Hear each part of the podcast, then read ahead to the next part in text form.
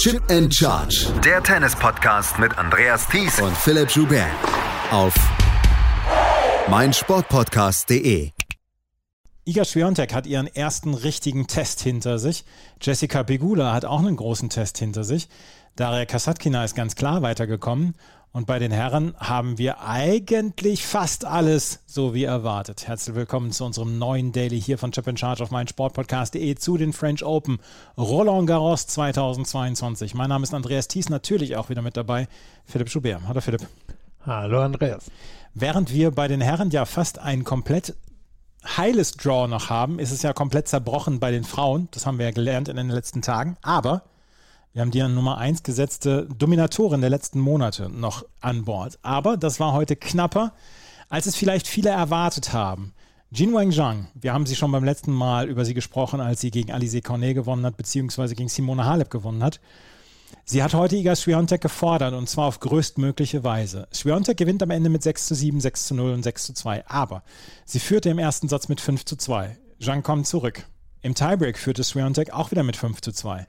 Auch da kam Zhang zurück und gewann den ersten Satz mit 7 zu 6. Ein toller Satz, 82 Minuten. Der nächste Satz ging dann mit 6 zu 0 an Iga Swiatek, auch weil Zhang dann ein bisschen physische Probleme hatte. Sie hatte Probleme mit dem Oberschenkel. Im dritten Satz riss sie dann ihr Tape vom Oberschenkel ab und konnte trotzdem die Niederlage nicht verhindern. Iga Swiatek fuhr dann am Ende auf allen Zylindern und konnte dieses Match nach Hause bringen. Aber Philipp, das war wirklich enger als erwartet und man hat meiner Meinung nach zwischendurch Swiatek diesen unglaublichen Druck, der auf ihr lastet, angesehen. Das und wir wussten oder wir wollten ja auch alle die Fragen mal beantwortet haben, was passiert halt, wenn eine Gegnerin kommt, die so auf den Punktgewinn gehen kann, wie das bei Jeng der Fall war. Und heute haben wir gesehen, was dann passieren kann. Also gehen wir mal so ein bisschen durchs Match durch, das angesprochen. Schwiontek lag im ersten Satz schon relativ klar vorne, sowohl im Satz selbst als auch im Tiebreak. Und es war spannend, eben wie sie mit Jengs Spiel umgegangen ist. Sie hat ja nachher selber im Interview angemerkt, dass der Topspin von Jeng sehr beeindruckend ist und Jeng hat wirklich ordentliche Wucht in die Schläge reingelegt, gerade auf der Vorhand. Allerdings für mich wirklich die Frage, musste Spiontek sich auf diese Art von Spiel einlassen?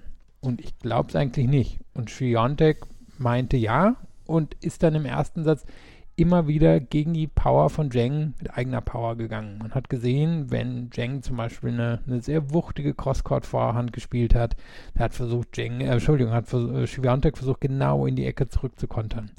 Und es war interessant zu sehen und mir war nicht ganz klar, warum sie es gemacht hat. Einfach weil irgendwann klar wurde, Zheng besitzt wahrscheinlich mehr ja, mehr Grundpower als Schwiontek das tut. Dafür kann Schwiontek einfach andere Sachen besser. Und dann hat man eben gesehen, dass bei Schwiontek auch ein bisschen wirklich die Nerven gewackelt haben. Sie hatte ja nicht nur das 5-2 im ersten Satz, sie hatte auch fünf Satzbälle. Und da waren ein, zwei Satzbälle dabei, die sie auf jeden Fall hätte nutzen müssen. Hat sie gewackelt. Dann gehen wir in den zweiten Satz hinein. Und was wir dann eben gesehen haben, war eine Schwiontek, die sich stabilisiert hat die finde ich, ab dann auch variabler gespielt hat, die die Rückhand besser eingesetzt hat, die das Tempo auf der Rückhand ja, variiert hat, geändert hat, die mit mehr Spin gespielt hat, die mehr Winkel reinbekommen hat und die dann in der Lage war, Jeng wirklich so ein bisschen über den Platz zu treiben. Und Jeng war körperlich nicht in der Lage, das durchzuhalten. Und das darf uns natürlich nicht wundern. Jeng hat auf dem Level kaum Erfahrung, wenn Schwiontek sich jetzt seit zweieinhalb Jahren da oben etabliert hat. Und Schwiontek ja, im, im Peak ihrer Kräfte ist. Und Zheng hat man eben gesehen, naja gut, die konnte, die konnte diese 70, 80, 90 Minuten auf dem Level mithalten, aber dann eben nicht ganze drei Sätze. Und ist dann am Ende, hat sie, hat sie sich, ja, gut verkauft noch im dritten Satz, aber ich glaube, für die allermeisten war klar, nach dem 3-0 im zweiten Satz, nachdem Zheng dann eben auch die Behandlungspause genommen hat, dass die Sache in Richtung Schwiontek entschieden war. Trotzdem, durchaus eine nervlich anspannende Angelegenheit für Schwiontek.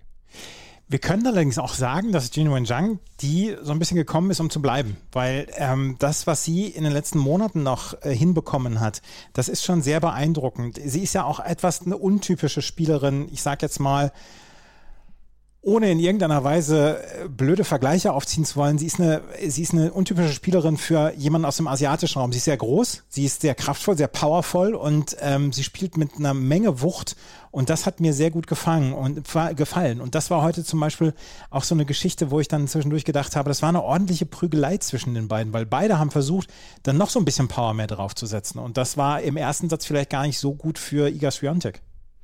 Wir dürfen mal Zheng auch nicht vergessen, die hat natürlich ziemlich viel europäischen und südamerikanischen Einfluss. Mhm. Also mhm. sie war in der Akademie von Carlos Rodriguez, die ja vom chinesischen Tennisverband über lange Zeit gesponsert wurde. Carlos Rodriguez, der ehemalige Trainer von Justine Henin und dann auch von Nali. Und dann ist sie, meine, vor drei oder vier Jahren nach Europa gekommen. Bin mir jetzt nicht ganz sicher, ob nach, doch, es müsste nach Spanien gewesen sein. Und ich finde, den Einfluss sieht man in ihrem Spiel, dass da eben wirklich ordentlich Topspin drin, drin ist. Und Topspin erkennt man am Bildschirm eben auch durch die Wucht der Schläge. Und es war eben wirklich eine Wucht, die Schwiontek hier aus dem Chord, aber eben auch in Hektik reingetrieben hat. In Hektik, das irgendwie mitgehen zu müssen. Und ich glaube wirklich, Schwerontek hatte das Gefühl, dass sie, dass sie beweisen muss, dass sie, dass sie das kann. Weil auf der anderen Seite steht doch jemand, den sie eigentlich besiegen müsste, einfach von der Weltranglistenposition her. Aber was Schwerontek hier ausmacht, ist eben nicht die reine Power, sondern dass sie reine Power mischen kann mit einem unglaublich guten Auge fürs Spiel und einem Ballgefühl und einem Verständnis davon, was sie machen muss. Und ich kann mir vorstellen, dass dieses Duell zum Beispiel in anderthalb, zwei Jahren auf einem Hardcore oder auf einem Rasen noch viel enger sein könnte. Und ich gehe auch wie du davon aus, dass wir Jeng in der Weltspitze sehen werden. Wie weit hoch muss man gucken, aber in die Top 20 sollte sie mit dem Spiel locker einziehen, wenn sie sich nicht verletzt. Und dann gucken wir mal, ob sie jemand wie Schwiontek wirklich die, die Stirn bieten kann in zwei, drei, vier Jahren. Manchmal mache ich mir trotzdem Sorgen um Inga Schwantek. Ich habe eben schon gesagt, dass, dass sie, dass ich da dachte, dass sie unter einem sehr großen Druck steht. Sie spricht davon ja auch dann immer, dass sie mit einer Mentaltrainerin zusammenarbeitet. Aber zwischendurch kannst du ihr das, kannst du ihr die körperlichen Schmerzen und das ist diesen, diesen Druck richtig anfühlen, habe ich das Gefühl. Ja, aber das Gute ist, dass sie sich dessen bewusst ist und dass sie das thematisiert. Ich gehe mhm. mal davon aus, nicht nur nach außen, sondern nach innen. Und den Stress und den Druck, den werden alle spüren nur sie thematisiert und sie geht das offen an. Und daher mache ich mir um sie jetzt nicht so viel Sorgen wie um andere, weil ich glaube nicht, dass für sie irgendwann mal die große böse Überraschung kommt, sondern sie ist sich einfach bewusst, Stress gehört zum Leben dazu. Und gerade wenn man Profisportlerin ist, gibt allerdings Wege, wie man damit umgehen kann. Und natürlich, es kann jetzt sein, dass sie in den nächsten drei Runden noch stolpert, dass sie das Turnier am Ende nicht gewinnt. Nur würde ich mal vermuten, dass sie dann mit ihrer Mentaltrainerin so drauf guckt und sagt, meine Güte, okay, ein Match verloren, aber was waren sieben und wo sind wir? 32, 33, 34 mhm. in Folge, da müssen wir uns langfristig überhaupt gar keine Sorgen drum machen. Das kann uns niemand mehr wegnehmen. Sie steht ja jetzt schon in den, in den Rekordbüchern drin. Also ich kann es verstehen, man merkt diesen Stress ja auch durch den Bildschirm durch. Aber ich glaube wirklich, dass es gut ist, dass sie sich dessen bewusst ist und dass das offen thematisiert wird. Absolut. Und sie hat, wie gesagt, schon sehr früh sich Hilfe da geholt und Unterstützung geholt und ist eine Mentaltrainerin dabei und so. Und da brauchen wir uns, glaube ich, wirklich keine Sorgen machen. Aber ich habe zwischendurch dann auch immer das Gefühl, boah, das ist schon, das ist schon eine ganze Menge Druck, den sie sich auch selbst auferlegt. Iga Swiatek hat auf jeden Fall hier dieses Match gewonnen und trifft jetzt auf Jessica Pegula. Und das ist fast folgerichtig, dass Jessica Pegula hier im Viertelfinale steht, weil sie so eine tolle Sandplatzsaison hatte und weil sie jetzt unter den Top Ten ist. Sie hat gegen Irina Camelia Bigu zum ersten Mal in drei Versuchen gewonnen mit 4 zu 6, 6 zu 2 und 6 zu 3. Und zwischendurch hatte ich das Gefühl, diese Verletzung, die sie vielleicht am Oberschenkel hat oder das Unwohlsein am Oberschenkel, sie hatte ein großes Tape dran, das würde sie vielleicht ähm, ja, hindern oder das würde vielleicht dafür sorgen, dass Irina Camilla Bigu hier nochmal durchkommen kann. Aber Pegula hat dann so ein kleines bisschen dann ja, das Metronom rausgeholt und hat sehr, sehr solide gespielt ab dem zweiten Satz. Und Begu wollte dann immer mehr machen, um die Punkte zu machen. Ja, und hat dann am Ende die Punkte nicht mehr machen können. Am Ende steht am 4 zu 6, 6 zu 2, 6 zu 3 für Jessica Pegula. Das war so eine richtig vor allem zum Ende hin so ein richtig physisches French Open Match. Sowas, finde ich, haben wir irgendwie in diesem Jahr gar nicht so viel gesehen, weil doch bei Damen wie bei Herren so richtig viele Hardhitter im Moment ähm, oben oder, oder mitspielen quasi um die, um die Titel oder diejenigen sind, die das Turnier und auch die Geschichten dominieren. Aber das, das war wirklich so ein bisschen French Open Tennis, wie wir es sehr lange hatten. Physisch, lange Ballwechsel, wer ist geduldiger Und man guckt hier am Ende auch auf ein, zwei Statistiken drauf und das unterstreicht es nochmal. Also am Ende des Matches hat Begu drei Punkte mehr gewonnen und hat auch bis zum Ende des Matches einen klaren Vorsprung bei den, bei den kurzen Punkten. Also ich glaube plus elf bei, bei denen, die, die bis vier, also wo, die, wo es bis vier Schläge ging. Und dann guckt man aber spezifisch in den dritten Satz rein und sieht, auch da hat Begu die Nase vorn bei diesen kurzen Ballwechseln, aber Pegula holt bei den plus neun Ballschlägen einen 14 zu 2 Vorsprung. Und ich glaube, das, das konnte man auch sehen. Pegula ist unglaublich geduldig gewesen, hat das ja auch gleich in ihrer ersten Antwort dann unterstrichen nach dem Match in dem Encore-Interview gesagt, boah, ich musste geduldig bleiben und hat ganz, ganz viele Bälle einfach reinbekommen, aber nicht nur reingespielt, sondern mit Dampf und mit, mit Spin reinbekommen, aber ist nicht direkt auf den Winner gegangen, wie sie es teils am Anfang gemacht hat. Und hat damit Begu komplett entnervt und sich dann wirklich das Match über die ganz langen Ballwechsel geholt. Und das sieht man, sieht man eher selten. Tennis wird normalerweise wirklich über kurze Ballwechsel entschieden und hier war es andersrum. Hier hat einfach Pegulas, ja, Pegulas Durchhaltevermögen und ähm, ihre Fitness und eben wirklich die Geduld dazu geführt, dass sie Begu geschlagen hat, die, wenn man das ganze Match guckt, die leicht bessere Spielerin war. Pegula hat in den letzten Wochen wirklich herausragend Tennis gespielt und ähm, sie hat die ganz großen Ergebnisse gehabt und sie ist vielleicht nicht ganz so die auffälligste Spielerin, aber mit welcher Konstanz, mit welcher, mit welcher ähm, ja, Ausgeglichenheit sie diese Matches angeht. Das ist ja ganz anders als zum Beispiel Iga Swiatek. Bei Jessica Pegula siehst du ja nicht, ob sie 1 zu 5 zurückliegt oder 5 zu 1 führt. Das ist ja immer der gleiche Gesichtsausdruck und das ist ja vielleicht dann auch eine ihrer Stärken. Und das hat mich sehr beeindruckt in den letzten Wochen. Wir hatten ja auch die Möglichkeit, Matches von ihr zu kommentieren auf dem Tennis Channel etc. Und deswegen haben wir sehr häufig, haben wir sehr häufig Jessica Pegula gesehen. Sie macht eine erstaunliche Entwicklung drittes Viertelfinale in den letzten anderthalb Jahren, also drittes Viertelfinale bei einem Grand Slam Turnier. Im Moment meine ich die Nummer drei im Live Race, könnte, wenn sie das Turnier gewinnt, die Nummer zwei in der Weltrangliste werden. Also im Moment ist sie neben Schwiontek sicherlich die konstanteste Spielerin. Okay, wir dürfen Ange Jabeur nicht vergessen, aber Jabeur geht hier eben in der ersten Runde raus. So was ist Pegula jetzt nicht unbedingt passiert in den letzten anderthalb Jahren bei so einem großen Turnier. Und sie ist ja wirklich eine, die, die so ein bisschen später erst dazu gefunden hat. Wir dürfen nicht vergessen, sie geht jetzt schon eher Richtung Ende 20. Und es hat bei ihr gedauert. Sie war eine talentierte Juniorin und hat dann auch den Durchbruch geschafft. Aber es hat durchaus gedauert, bis sie dann wirklich nach Verletzungen und auch, glaube ich, nach generellen Krise in ihrem Tennisspiel zu sich gefunden hat. Und das dann auch wirklich so richtig erst für die letzten drei, dreieinhalb Jahre. Und muss sagen, sie macht wirklich das Maximum aus den Voraussetzungen, die sie hat. Sie ist eine technisch sehr feine Spielerin. Ich finde die Vorhand richtig gut. Sie ist keine Ausnahmeathletin, also man würde sie jetzt nicht mit Schwiontek verwechseln, doch sie, sie holt ja im Moment wirklich das, das Maximum aus dem Spiel, was sie hat, raus. Ich meine, fast ein bisschen wie ein David Ferrer. Hält sie natürlich jetzt noch nicht über so viele Jahre durch wie David Ferrer. Sie hat auch Glück, dass nicht gleich vier überragende Spieler oben warten. Na gut, vielleicht gelingt ihr was. Auf der anderen Seite denke ich, sie wird leider das David Ferrer los in der nächsten Runde ziehen und vermutlich ziemlich klar gegen Schwiontek verlieren, so wie es eben auch gegen Ash Barty der Fall war bei den Australian Open.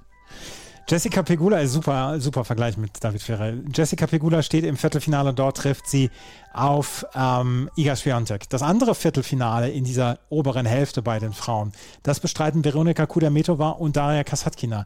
Und lass uns erstmal über Daria Kasatkina sprechen. Die ja, wir haben es auch in den letzten Wochen schon häufiger thematisiert, eigentlich ohne Aufschlag spielt. Und hier in der, im Achtelfinale gegen Camilla Giorgi mit 6 zu 2 und 6 zu 2 gewonnen hat. Sie hat natürlich davon profitiert, dass Giorgi vielleicht so ein ganz kleines bisschen wild dann auch gespielt hat und viele Fehler gemacht. Aber Daria Kasatkina hat hier ähm, gerade in den Rallyes so gutes Tennis gespielt und so stetes Tennis gespielt, dass dieser Einzug ins Viertelfinale mehr als verdient ist. Ja, und da war locker 10, 15 Mal ein Ballwechsel in dem Match drin, wo Georgie zu einem klassischen Georgie-Schlag ansetzen wollte, Rückhand ungefähr auf Brusthöhe nehmen und den über ihren Körper hinweg zu einem Winner verwandeln. Und immer wieder ist sie an dem Spin von Kasatkina gescheitert, weil Kasatkina hat wirklich das Match dahin kontrolliert, dass sie mit viel Spin gearbeitet hat, dass sie Tempowechsel eingebaut hat und jetzt nicht so offensichtliche Tempowechsel, sondern einfach der Ball war mal ein bisschen tiefer platziert und dann war mal ein bisschen weiter weg von der Grundlinie platziert im Feld drin Und also ich meine, man sieht das ja bei ihr wirklich, wie sie das auch mit dem Handgelenk macht. Also da, kann man mal drauf achten. Sie, sie kann quasi bis zum letzten Moment entscheiden, was, was macht sie, gerade mit der Rückhand. Ähm, also die Rückhand ist viel Handgelenk bei ihr und die Vorhand ist ja sehr viel Topspin. Aber gerade bei der Rückhand, die, die heute gefordert wurde gegen Georgie, finde ich, kann man das sehr gut sehen. Und Georgie hat halt wie hat er, sagen wir so, versucht, so wie immer zu spielen. Und das hat ja gegen viele in diesem Turnier auch geklappt. Nur hat sie sich nicht angepasst an das, was Kasatkina da mit ihr gemacht hat. Und daher war irgendwie ziemlich schnell klar, naja, so eine richtige Chance wird sie nicht haben. Sie war nicht chancenlos, auch, auch wenn das Ergebnis ziemlich klar war und sie beim zweiten Aufschlag total chancenlos war. Sie hat nur 4 von 19 Punkten gewonnen. Aber sie hat sich nicht angepasst an das, was mit Kasatkina, was Kasatkina mit ihr gemacht hat. Und das war eben wirklich dieser sehr pfiffige Einsatz des Topspins und Georgie, ja, hat trotzdem versucht, einen Winner gegen diese Schläge zu schlagen. Und das ist äh, durchaus schwer und ihr heute nicht gelungen. da muss ich aus der äh, Pressekonferenz zitieren. Da wurde Camilla Giorgi gefragt, äh, wie sie ihr eigenes Spiel ähm, bewerten würde, weil sie hätte ja mit 37 Fehlern doch relativ viele gemacht. Und da musste sie lachen und hat gesagt, ja, das, ist, das bin ich. Und das ist, das ist eine sehr schöne Selbstbeschreibung dann auch von Camilla Giorgi. Ähm, Daria Kasatkina, wie gesagt, wir haben über den Aufschlag gesprochen, der ist zwischendurch quasi nicht existent, aber wenn sie in der Ready ist, ist sie, gehört sie zu den besseren Spielerinnen der Welt und das müssen wir dann einfach mal so sagen. Sie trifft auf Veronika Kudametova und auch die hat heute ein sehr beeindruckendes Spiel abgeliefert, vor allen Dingen ab dem zweiten Satz. Im ersten Satz war sie noch chancenlos gegen Madison Keys 1 zu 6. Aber dann hatte sie sich Kies hingestellt und dann vor allen Dingen die Rückhand von Kudametova hat mich heute beeindruckt, mit der sie dann Kies dann so ja komplett rausgenommen hat. 1-6, 6-3, 6-1. Kudametova spielt im Viertelfinale gegen Daria, Daria Kasatkina und auch das ist nicht unbedingt die allergrößte Überraschung nach den letzten Sandplatzwochen bei den Frauen. Nee, ist es nicht. Also für Kudametova ist es eine Art von Durchbruch, weil sie einfach bei den ganz großen Turnieren in ihrer Karriere bisher Schwierigkeiten gehabt hat. Sie ist eher so eine fürs 250er, 500er Level gewesen, mal einen größeren Sieg bei einem Tausender oder bei einem Grand Slam. Allerdings eben noch nicht den, den großen Durchbruch, zumindest im Einzel geschafft. Man konnte hier heute nach dem ersten Satz annehmen, oje, Kies wird hier halt einfach weiterhin die, die Bälle um die Ohren schlagen und dann geht es hier ziemlich schnell zu Ende. Denn Kies hat das wirklich sehr gut im ersten Satz gemacht, ähm, hat sich die schnellen Punkte quasi vorbereitet, entweder mit dem Aufschlag oder mit dem Return, hat die dann sofort verwertet. Und dann muss man sagen, ab dem zweiten Satz, du hast die Rückhand angesprochen, dazu kommt dann noch, dass sie, finde ich, im Laufe des Matches immer besser retourniert hat und Kies hat im dritten Satz nur noch 33 Prozent der Punkte hinter ihrem eigenen Surf überhaupt gewonnen. Und ich meine, das ist immer noch eins der besten Surfs, was wir auf der, auf der Tour haben. Aber Kudametova hat sich das ausgeguckt, hat tiefe Returns reinbekommen. Man hat irgendwann gemerkt, dass Kies nicht mehr so richtig viel eingefallen ist, dass Kies eben auch nicht die Chance gehabt hat, in die Vorhand von Kudametova reinzugehen, sondern in die solide Rückhand und hat sie dann irgendwann angefangen, wirklich den, den kürzeren zu ziehen. Und Kudametova ist ja eine, die durchaus selber Power hat, nicht so wie Kies, aber die hat dann irgendwann einfach gemerkt, ja, wenn ich das hier jetzt wirklich einfach super solide spiele, viele Bälle reinbekomme, aber nicht einfach nur rein spiele, sondern die, die, ja, die, die mit ordentlich Schmackes trotzdem reinbekomme, dann werde ich das vermutlich gewinnen. Und sie sieht ja auch immer aus, als wenn sie kurz vorm, ja, vor, vor einem Wutanfall steht. Hat sie aber heute gut durchgehalten und ist dann am Ende ja wirklich vollkommen zurecht hier ins Viertelfinale eingezogen. Wir haben ein sehr interessantes Viertelfinale. Es ist ein Viertelfinale, was niemand vorher äh, getippt hätte. Außer Sloane Stevens bei Philipp. Sloane Stevens gegen Corey Goff, Leila Fernandez gegen Martina Trevisan, Daria Kasatkina gegen Veronika Kudametova und Jessica Pegula gegen Iga Swiatek. Wäre Swiatek jetzt nicht da, würde ich sagen, alle acht Spielerinnen können es gewinnen. So ist es immer noch Iga Swiatek gegen das Feld. Würde ich auch so sehen. Also in der, in der Theorie haben die von unten jetzt natürlich eine bessere Chance als die, die oben mit, mit Schwiontek sind. Aber an sich ist Schwiontek hier diejenige, die darüber entscheiden wird. Denn, denn gucken wir mal, sie hatte heute Probleme mit einer, die so viel Power hat. Nur ist sie jetzt nicht mehr unbedingt eine Spielerin drin, die wirklich die Power hat ähm, von, von Zheng. Dann gibt es natürlich die, die, sagen wir mal, so ein bisschen, was man im Englischen nur die crafty Spielerin nennt, die, die so ein Ballgefühl oder einen Sinn für ein Sandplatzspiel haben, so die Trevisians. Aber ich glaube, denen würde am Ende einfach die Power fehlen, genau wie, wie ähm, bei einer da Daria Kasatkina. Und dann haben wir eben jemand super solides wie Kudameto war, nur mit was will die am Ende nach Schwiontek gefährlich werden. Und dann, klar, haben wir Goff und Sloane Stevens, zwei absolute Ausnahmeathletinnen, die allerdings im Fall von Stevens ein bisschen wankelmütig sein können und bei Goff dann doch eine Schwäche auf der Vorhand haben. Also ich sehe eigentlich nicht, wenn Schwerontek hier nicht die Nerven wegschmeißt, wer sie am Ende besiegen sollte. Okay, jetzt haben wir Leila Fernandes vergessen. Die ist dann vielleicht diejenige, die, die das am ehesten hier zu Ende bringen könnte. Das ist das äh, Frauenviertelfinale. Wenn wir uns gleich wieder hören, dann werden wir über das Herrenviertelfinale sprechen. Zu dem Zeitpunkt, wo wir aufnehmen, jetzt aufnehmen, ist das vierte Viertelfinale noch nicht beendet. Aber deswegen haben wir erstmal den ersten Teil aufgenommen und dann nehmen wir am Ende dann auch noch den zweiten Teil auf mit dem Match Cilic gegen Medvedev. Das alles gleich hier bei Chip and Charge, dem Tennis Talk auf meinsportpodcast.de und unserem Daily zu den French Open. Schatz, ich bin neu verliebt. Was? Da drüben. Das ist er. Aber das ist ein Auto. Ja, eben. Mit ihm habe ich alles richtig gemacht. Wunschauto einfach kaufen, verkaufen oder leasen. Bei Autoscout24. Alles richtig gemacht. Heute gab es das ganz dicke Ding. Eigentlich sah es so aus, als können die Top 8 Gesetzten alle 8 ins Viertelfinale einziehen. Haben wir lange nicht mehr gehabt, wäre allerdings heute möglich gewesen. Bis Holger Rühne kam. Der hat gegen Stefanos Tsitsipas mit 7 zu 5, 3 zu 6, 6 zu 3 und 6 zu 4 gewonnen. Ich vermag es gar nicht als die ganz große Sensation beschreiben, weil Tsitsipas war einfach zu wankelmütig in diesen Sandplatzwochen. Ja, er hat Monte Carlo gewonnen, aber danach kam nicht mehr so richtig viel. Und es fehlt ihm anscheinend im Moment so ein bisschen das Besondere. Er und Zverev ja leiden ja auch so ein bisschen darunter, dass die Aufmerksamkeit im Moment einem jungen Spanier gehört, der nicht Rafael Nadal heißt. Tsitsipas hat hier dann jetzt dieses Match verloren und es war am Ende verdient für Rühne. War eng, müssen wir auch festhalten. Es waren nur fünf Punkte am Ende mehr für Rühne, doch es war auf jeden Fall verdient. Und irgendwann ist CC Pass wirklich auf diesem Sand die, die Form verloren gegangen. Du hast es beschrieben oder hast gesagt, der Sieg in Monte Carlo, Halbfinale in äh, Madrid, kann man vielleicht jetzt auch nicht viel mehr erwarten. Finale in Rom, doch ziemlich chancenlos am Ende gewesen gegen Novak Djokovic. Hier dann doch als klarer Favorit in der unteren Hälfte reingegangen, musste man einfach so sehen und seit der ersten Runde eigentlich Probleme gehabt. Und ich war in den letzten Sendungen immer davon ausgegangen, es muss ihn halt erstmal jemand besiegen. Und heute ist es passiert und es war irgendwie ein bisschen komisches Match. Rühne hat keine Frage richtig gut gespielt. Die Rückhand die Linie entlang, hat viel Druck ausgeübt auf Hurkacz, äh, Entschuldigung, auf Hurkacz, auf Tsitsipas natürlich. Die Stopbälle haben Tsitsipas ziemlich genervt, der, der doch weit hinter der Grundlinie steht.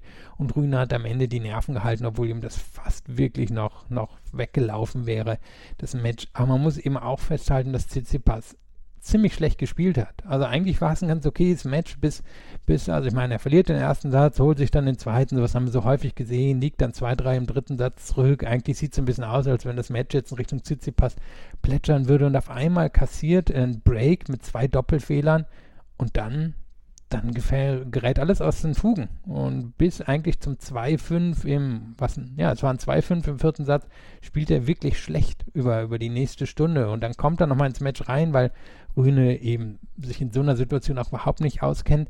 Aber was ich vermisst habe, wir wissen von Rühne, dass der bei den Australian Open und bei den US Open Krämpfe hatte und dass der physisch noch nicht auf dem Level ist von anderen. Und Tsitsipas ist so ein fitter, durchtrainierter Typ und ist nicht in der Lage, daraus wenigstens ein vier Stunden Match zu machen mit schönen langen Ballwechseln, wo er mal guckt, dass er, dass er, ob er, ob er Rühne abkochen kann, wenn er schon nicht so in Form ist. Und da da war so viel Ungeduld drin und er kam irgendwie nicht durch die Defensive von Rühne durch und am Ende, ja, eine, finde ich, enttäuschende Leistung von Tsitsipas. Das war's. Und ich habe auch das, das Gefühl, dass seine, seine Rückhand einfach zwischendurch zerbröselt ist. Und die Rückhand ist halt noch der etwas schwächere Schlag. Mit der Vorhand kann er alles machen. Die Rückhand einhändig unglaublich ästhetisch, aber die ist unter Druck noch leicht ja, aus dem, aus dem Verkehr zu ziehen. Und das ist heute, ihm ist die Rückhand heute so ein bisschen zerbröselt, hatte ich das Gefühl. Ja, die ist natürlich generell das Problem. Also du hast angesprochen, Vorhand gehört wahrscheinlich zu den Top 5 auf der Tour. Ich meine, da, da ist so viel Variabilität, so viel Wucht drin, da traut er sich so viel mit, da hat er auch so viel Selbstvertrauen drin. Der Aufschlag ist normalerweise auch sehr gut und dann haben wir sein großes Problem, der Return. Er gerade auf schnelleren Belegen kommt einfach nicht durch gegen die, die absolute Weltspitze. Ich meine, wenn man sich anschaut, was Medvedev mit ihm gemacht hat, was Djokovic häufig mit ihm gemacht hat, immer wieder in, den, in die Rückhand reingegangen beim Aufschlag und da, da ist nicht viel passiert. Auf dem Sand hatte er es im letzten Jahr besser im Griff in 2021, weil er, weil er da, glaube ich, auch einfach mehr eine komfortable Court-Position gefunden hat. Nur dieses Jahr hatte ich das Gefühl, er hat nicht so viel, nicht so viel Vertrauen in die Rückhand gehabt, dass sie, dass sie ihn quasi in den Ballwechseln drin hält, um dann mit der Vorhand zu arbeiten. Und das war vielleicht am Ende dann der Unterschied in dieser Sandplatzsaison, die jetzt natürlich nicht total enttäuschend war, wenn man nur auf die Resultate guckt. Ich meine, er hat wieder viele, viele Punkte mitgenommen. Er geht hier immer noch Top 5 im Race raus aus den French Open. Nur ist jetzt natürlich auch die Frage, fällt er jetzt wieder in so ein Loch rein, wie wir es im letzten Jahr gesehen haben, wo es ja de facto Monate gedauert hat, bis er sich von dem French Open erholt hat. Letztes Jahr war er im Finale und hat 2 zu 0 Sätze gegen Novak Djokovic geführt. Dieses Mal ist er im Achtelfinale gegen Holger Rühne ausgeschieden. Und Rühne der strotzt vor Selbstbewusstsein. Das, das tut er schon seit Jahren. Er sagt seit Jahren, dass er mal die Nummer eins der Weltrangliste sein möchte. Und er ist nie in irgendeiner Weise als der große schüchterne Junge durch die Gegend gelaufen. Aber er ist jetzt inzwischen an einem Punkt angekommen, wo er wirklich für ganz, ganz viel Aufsehen sorgt. Und hätten wir Carlos Alcaraz, die ganze Geschichte rund um Carlos Alcaraz nicht, dann würden wir fast alle nur über Holger Rühne sprechen. Ist er halt auch so ein bisschen wie so ein Seriencharakter inszeniert. Also ich meine, wenn, wenn man sich anschaut, über ihn gibt es mehrere so kleine Dokus und Reportagen und wir haben heute auf der Tribüne gesehen, sein Trainer spielt immer eine prominente Rolle darin, seine Mutter, die saßen nebeneinander, seine Schwester, die treten auch alle immer in diesen, in diesen Sachen auf und es wirkt, wie gesagt, alles wie, wie so eine Serie mit der, mit der Conclusio am Ende, dass er eben wirklich die Nummer eins werden wird, weil er sich das zutraut, seitdem er fünf Jahre alt ist. Und er hat unglaublich viele Anlagen, traue ihm aber ehrlicherweise noch nicht so ganz über ja, über, über, über den Weg. Und ich glaube auch, dass es für ihn im Viertelfinale zu Ende gehen wird, weil da jemand wartet, der, der Geduld hat und der Physis hat. Und ich glaube, da wird Rühne, da wird Rühne sein Ende für dieses Turnier finden. Trotzdem natürlich sehr beeindruckend, dass er dem, was er ankündigt seit Jahren, etwas folgen lässt. Sein Gegner ist in einem skandinavischen Duell Kaspar Rüth. Kaspar Rüth hat gegen Hubert Hurkacz gewonnen mit 6 zu 2, 6 zu 3, 3 zu 6, 6 zu 3. Das Einzige, was über an dieser Nachricht überrascht, ist, dass Kaspar Rüth das erste Viertelfinale seiner Karriere bei einem Grand Slam erreicht hat. Alles andere ist nicht überraschend. Und er hat Hubert Hurkacz heute sehr stark die Grenzen aufgezeigt, wie ich finde. Hubert Hurkacz hat einen starken Aufschlag, hat eine gute Vorhand. Der One-Two-Punch, wenn er auf der Vorhand ähm, den zweiten Schlag bringen kann, der ist gut. Alles andere kann noch entwickelt werden bei ihm. Und trotzdem hat er es ja schon unter die Top 10 geschafft. Aber Kaspar Rüth hat ihm heute sehr klar die Grenzen aufgezeigt, wie ich fand. Um das nochmal zu unterstreichen, hier kurze Punkte bis, bis, oder sagen wir so, kurze und mittlere Punkte bis zu, ähm, ja, bis zu Ballwechsel bis 8 gespielte Punkte waren 90 zu 87 für Rüth, darüber hinaus 22 zu 8. Und ich glaube, das unterstreicht was im Spiel von Hurkacz. Du hast den Aufschlag von Hurkacz angesprochen, hatte bis zu diesem Match den Aufschlag nicht angegeben, äh, nicht abgegeben und hat das sehr beeindruckend hier gemacht. Und hier hat er dann gleich zum Auftakt des Matches zweimal den Aufschlag abgeben müssen. Und wenn er sich auf den Aufschlag so nicht verlassen kann, dann wird es manchmal für ihn doch etwas eng. Denn das Ding ist, er ist wirklich ein sehr, sehr guter Verteidigungsspieler. Nur liegt es nicht in seinem Naturell, auf die Offensive zu gehen. Und man hat heute immer wieder gesehen, was Rüd mit ihm gemacht hat, war, ich schicke Hurkacz von Seite zu Seite und ich weiß, der wird sehr gut verteidigen. Doch irgendwann kriege ich einen kurzen Ball von ihm und den werde ich halt mit aller Power, die ich habe, für einen Winner nutzen. Und das war das Rezept, was ihn in allen Sätzen, die er gewonnen hat, dazu geführt hat, dass er das für, für sich entscheiden konnte. Und das, das ist dann eben auch diese 22 zu 8 Statistik bei den längeren Ballwechseln. War einfach ein, hey, Hurkacz defensiv überragend, nur irgendwann kriege ich einen kurzen Ball und den werde ich halt verwandeln. Und das hat Rüd so diszipliniert und konzentriert durchgezogen und halt gezeigt, warum er auf Sand einer, ja, einer der besten Spieler auf der Tour ist, auch wenn ihm eben bisher das Resultat bei den French Open gefehlt hat. Und ja, es könnte noch immer jeder sagen, er ist ja nur ein 250er Sandplatzspieler, aber er steht jetzt hier kurz vorm Halbfinale und er muss jetzt an Holger Rühne vorbei. Was so die schwedischen Tennisfans, die so in meinem Alter sind, was die wohl so denken jetzt gerade. Ja, und um, um aber nochmal das zu unterstreichen mit 250ern, das stimmt. Auf der anderen Seite hat er natürlich ein Halbfinale in Madrid, ein Halbfinale in Rom, ein Halbfinale in Monte Carlo, ich meine ein Halbfinale in Barcelona. Mhm. Also er war überall eigentlich, eigentlich nah dran. Und er ist im Moment von, von all den skandinavischen Spielern, die wir sehen, wir haben ja eben nicht nur die Schweden, wir haben ja auch noch einen Finnen, der relativ weit oben ist, auf einmal eben auch einen Dänen, einen Norweger all das, was wir über die Jahre nicht hatten. Und man muss sagen, im Moment ist Rüd sicherlich von denen der Beste. Und ich fand ganz spannend, was Rüd gesagt hat. Ich meine, es war in seinem On-Court-Interview, dass er sich viel erfahrener im Moment im Best of Five fühlt und dass er das Gefühl hatte, dass er da, dass er da wirklich nicht genug Erfahrung hatte. Und auf einmal kommt er hier halt rein und ist jetzt kein Veteran, aber ich glaube, er hat ein Verständnis entwickelt über die letzten ein, anderthalb Jahre davon, was er, was er brauchen wird. Und jetzt ist er auf seinem besten Belag und die Form bei den French Open Vorbereitungsturnieren war nicht so ideal, aber man hat seit Miami gesehen, wo er das Finale erreicht hat, dass er ein bisschen mehr Power im Spiel hat, dass der Aufschlag gut ist und so konnte er dann ja auch eben beim, beim Aufschlag von Hokac heute mithalten. Und gut, in den langen Ballwechseln, da muss man ihn erstmal schlagen. Übrigens, mit Holger Rühne und ähm, mit Carlos Alcaraz stehen zwei Teenager im Viertelfinale der French Open. Das letzte Mal, dass das passiert ist bei den French Open, das war 1994. Wer war damals im Viertelfinale als Teenie? Das war damals Andrei Medvedev und Hendrik Dreckmann. das, ist eine, das ist eine Sache, die ich, die ich niemals nicht lustig finden werde. Ja, ich erinnere mich noch an den Namen. Aber ich vermute mal, du hast ein bisschen mehr Wissen zum Namen Dreckmann. Ja, vor allen Dingen, weil Hendrik Dreckmann auch aus Bielefeld kam, beziehungsweise aus Jöllenbeck und da kommt die ganze Verwandtschaft her dann von mir. Und Hendrik Dreckmann hatte damals gegen Magnus Larsson, ich glaube, sogar Matchball im dritten Satz und hat 2 zu 0 Satzführung gehabt und hat dann verloren. Larsson verlor dann gegen Alberto Berasategui, der seinerseits dann gegen Sergi Bruguera verloren hat im Finale. Und Andrei Medvedev hat gegen Sergi Bruguera im Viertelfinale verloren. Sergi Bruguera gewann dann im Halbfinale gegen Jim Courier. Das war das letzte Mal, dass zwei Teenies im Viertelfinale der French Open standen und jetzt sind es halt Carlos Alcaraz und äh, Holger Rühne und Hendrik Dregmann in einem Atemzug mit Carlos Alcaraz und Holger Rühne zu nennen, ist doch auch mal eine schöne Geschichte. Ja, aber wenn ich mich erinnere, sah er ein bisschen aus wie Holger Rühne, oder? Ja, ja, also wenn du von ganz weit weg guckst, dann schon. Ja, auf jeden Fall ähm, Holger Rühne gegen Kaspar Rüth im Viertelfinale. Andrei Rublev ist der dritte Viertelfinalist und der hat heute gegen Yannick Sinner, naja, gewonnen. 1 zu 6, 6 zu 4, 2 zu 0 stand es, als Yannick Sinner aufgeben musste.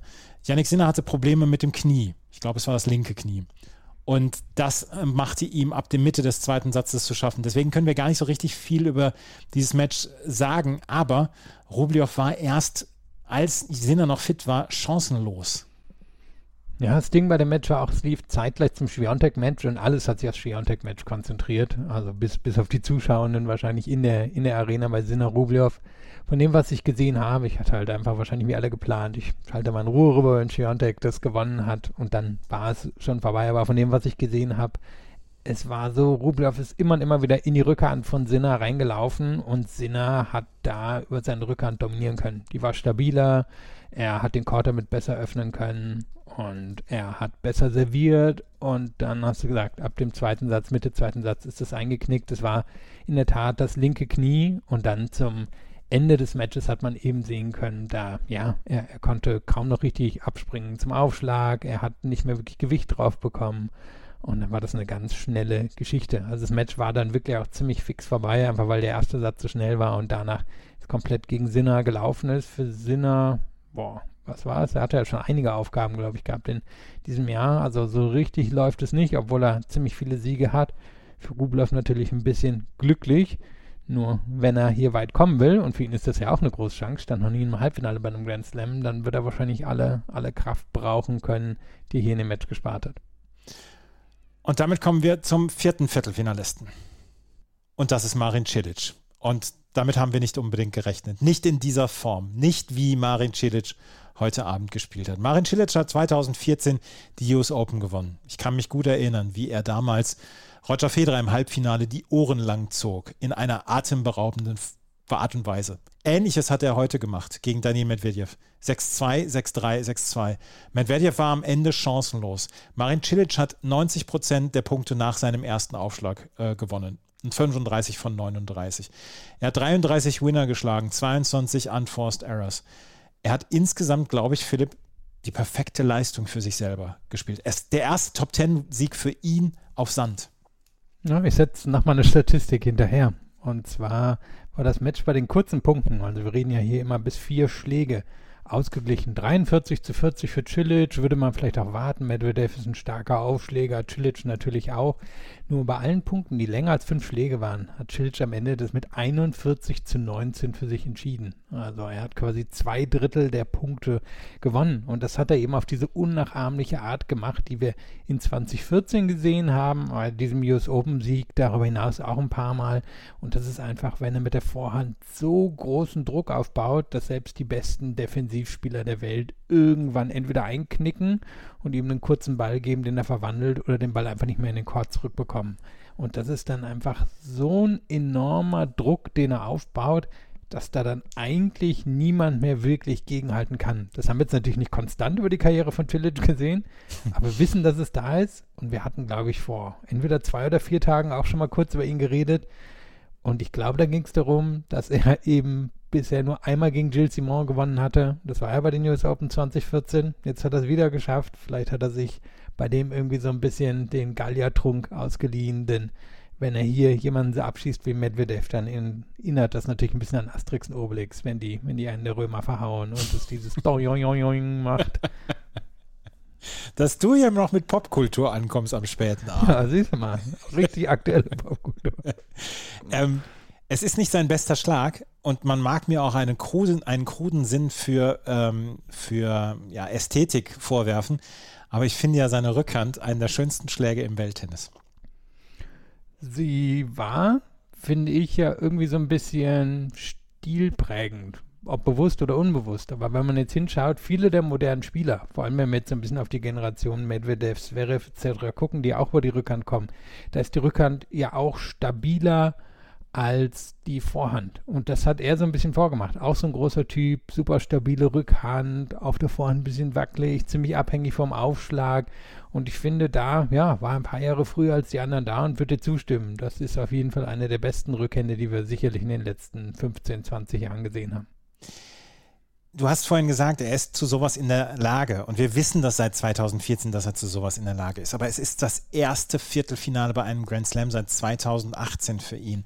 Er gehörte schon zu den ganz großen Vergessenen. Auch wenn er einer der wenigen ist, die außerhalb ähm, von den Big Four mal einen Grand Slam gewonnen haben und dann auch zur Hochzeit der Big Four einen Grand Slam gewonnen haben. Aber er gehörte in den letzten Jahren schon zu den Vergessenen. Er war zwischendurch, glaube ich, auch aus den Top 50 rausgefallen, etc.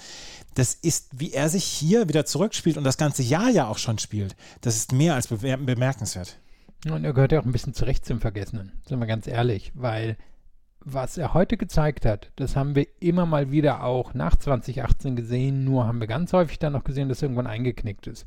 Und es hätte keinen gewundert, wenn er hier irgendwie bei 3-2 im dritten Satz ein Aufschlagspiel verloren hätte und das Match in anderthalb Stunden Richtung Medvedev gegangen wäre.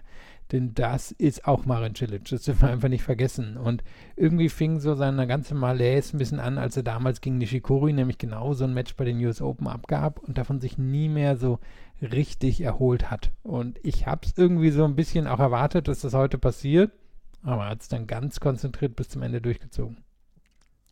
Medvedev hat zwischendurch äh, zu seinem Coach Gilles Savara rübergeschaut und sich gesagt und gefragt, was soll ich denn jetzt machen? Soll ich weiter nach vorne gehen? Dann hat er es noch ein, zwei Spiele versucht, auch ein bisschen nach vorne zu gehen. Aber er war halt komplett lost und wirklich, wirklich von der ersten bis zur letzten Sekunde.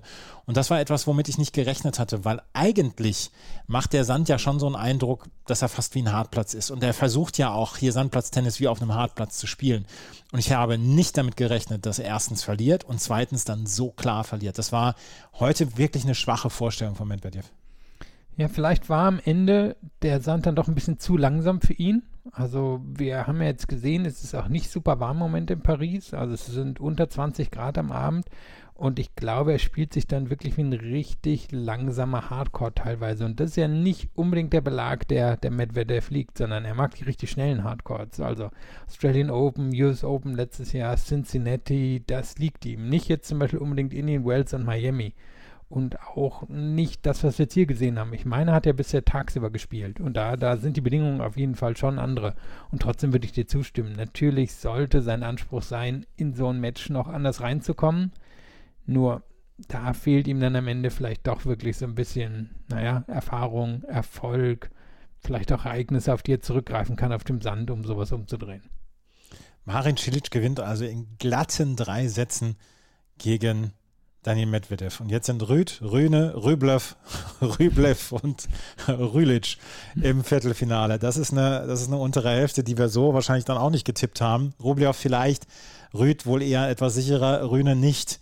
Und Cilic ganz sicher, niemand hätte Cilic ins Viertelfinale getippt. Ja, und übrigens interessanterweise, Cilic und Rublev haben in diesem Jahr schon mal gegeneinander gespielt. Australian Open hat Cilic auch überraschend gewonnen. Hatte ich gerade nochmal nachgeguckt. Hat das irgendwie eine Erinnerung, weil Rublev dominierte eigentlich das Head-to-Head, -Head, aber mhm. in diesem Jahr hat er dann gegen Cilic ziemlich früh sogar in den Australian Open verloren. Also da geht Cilic wahrscheinlich auch mit der Annahme rein, dass er das gewinnen kann. Rublev gegen Cilic jetzt als nächstes. Aber lass uns über morgen sprechen. Das ist nämlich das, Head, das Order of Play für morgen ist rausgekommen. Und das hat uns jetzt äh, beschert. Martina Trevisan gegen Leila Fernandes, danach Corey Goff gegen Sloane Stevens. Die beiden Frauenmatches als erste, weil sie erst, weil sie schon am Donnerstag wieder Halbfinale spielen müssen. Danach die beiden Herrenmatches. Das Halbfinale findet erst am Freitag statt. Von daher wird es dann auch spät gebracht, weil er wäre wahrscheinlich auch so spät gebracht worden. Aber erst Alexander Zverev gegen Carlos Alcaraz, danach Novak Djokovic gegen Rafael Nadal. Rafael Nadal hat gesagt, boah, wer, also Carlos Moya hat gesagt, naja, er hat 13 Mal gewonnen, eigentlich müsste man doch auf jemanden hören, der dieses Turnier so geprägt hat. Aber die Organisatoren haben nicht auf Rafael Nadal gehört und haben dieses Match in die Night Session gebracht. Und Alexander Zverev, der sich so sicher war, dass er die Night Session wird spielen können, der spielt jetzt am späten Nachmittag noch zu wärmeren Bedingungen gegen Carlos Alcaraz. Der Außenseiter und der ziemlich klare Außenseiter bleibt er trotzdem. Der bleibt er. Also er wird eine also sagen wir so, er, er, ist wirklich der klare Außenseiter. Ich sehe noch nicht genau, wie er das für sich lösen will. Er hat natürlich die, die Power und die Wucht, um jemanden wie Alcaraz unter Druck zu setzen. Und auf sowas ist Alcaraz noch nicht getroffen in diesem Turnier. Also auch Hatschanov bringt nicht mit, was Zverev hat. Nur hat Alcaraz natürlich wirklich etwas in petto, was Zverev einfach wehtun wird. Und das sind die Stoppbälle. Und da müsste Zverev wirklich sehr nah an der Grundlinie stehen und wir wissen, dafür muss er sich selbstbewusst fühlen. Ich weiß aber nicht, ob er sich so selbstbewusst im Moment gegen Alcaraz fühlt. Also irgendwie, irgendwie erscheint mir das morgen ein, ein sehr schwieriges Unterfangen für ihn. Und er, es, wär, es wäre eine Überraschung und es wäre auch sein erster Top Ten bin, äh, Top Ten Sieg bei einem Grand Slam Turnier. Also würde, würde unter Überraschung laufen und für ihn sicherlich einer der, der größten Siege in seiner Karriere bisher. Und das andere Match, eben, da haben wir gestern drüber gesprochen, quasi wer, nicht nur von Djokovic Nadal, bekommt quasi einen Vorteil, sondern welcher Fernsehsender. Das war die große Debatte in Frankreich und jetzt haben sie das sehr geschickt gelöst. Sie geben quasi Alcaraz gegen Zverev ins öffentlich-rechtliche Fernsehen am späten Nachmittag und die Primetime bleibt bei, also die, die liegt in Frankreich bei Amazon, nur hat Amazon quasi seine, seine Accounts freigeschaltet und jeder in Frankreich kann es gucken, ohne sich zu registrieren. Und so haben sie quasi den Kniff angesetzt und können es jetzt in die Primetime setzen. Nadal wahrscheinlich wirklich nicht glücklich. Auf der anderen Seite gucken wir jetzt mal vor zwei Jahren. Da war das Turnier ja im Oktober. Es war ziemlich langsame Belege. Er hat damals gegen Djokovic das Finale total dominant gewonnen, ja. weil Djokovic nicht in der Lage war, durch den langsamen Court durchzuschlagen und damals Probleme mit der Vorhand hatte. Auf der anderen Seite gucken wir uns letztes Jahr, da hatten wir eine Art von Night Session.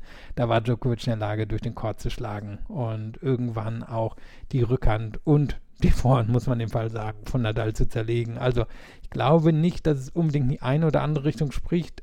Auf der anderen Seite, Djokovic wird froh sein, dass er sich das jetzt nicht antun muss, dass der Ball so hoch abspringt. Wobei, wir müssen unterstreichen, in Paris ist es im Moment nicht so warm.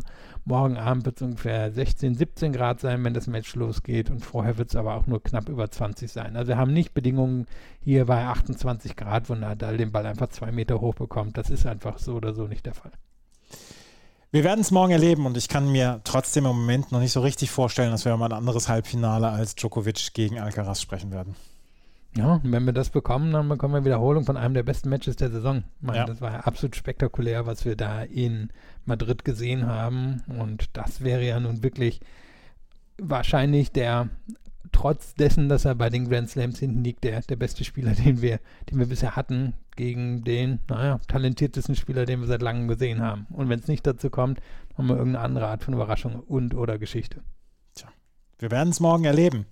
Und dann ähm, werden wir über diese vier Matches, die es dann am morgigen Tag gibt, natürlich ausführlich sprechen. Morgen gibt es natürlich auch wieder unser Daily hier Chip in Charge auf meinsportpodcast.de zu den French Open. Nur noch Mittwoch werden wir einen Tag aussetzen. Ansonsten bis zum Ende der Woche werden wir euch hier begleiten und werden wir euch mit euch durch dieses Turnier dann gehen. Das war's für heute. Wenn euch das gefällt, was wir machen, freuen wir uns über Bewertungen, Rezensionen bei iTunes und bei Spotify. Ich sage es jedes Mal, wir freuen uns jedes Mal darüber über Bewertungen und Rezensionen. Wenn, äh, ihr könnt uns folgen auf äh, Twitter, Facebook und Instagram und ansonsten können wir nur sagen, vielen Dank fürs Zuhören. Wir hören uns morgen wieder. Bis dahin, auf Wiederhören. Schatz, ich bin neu verliebt. Was? Da drüben. Das ist er. Aber das ist ein Auto. Ja, eben. Mit ihm habe ich alles richtig gemacht. Wunschauto einfach kaufen, verkaufen oder leasen. Bei Autoscout24. Alles richtig gemacht. Chip and Charge. Der Tennis-Podcast mit Andreas Thies Und Philipp Joubert.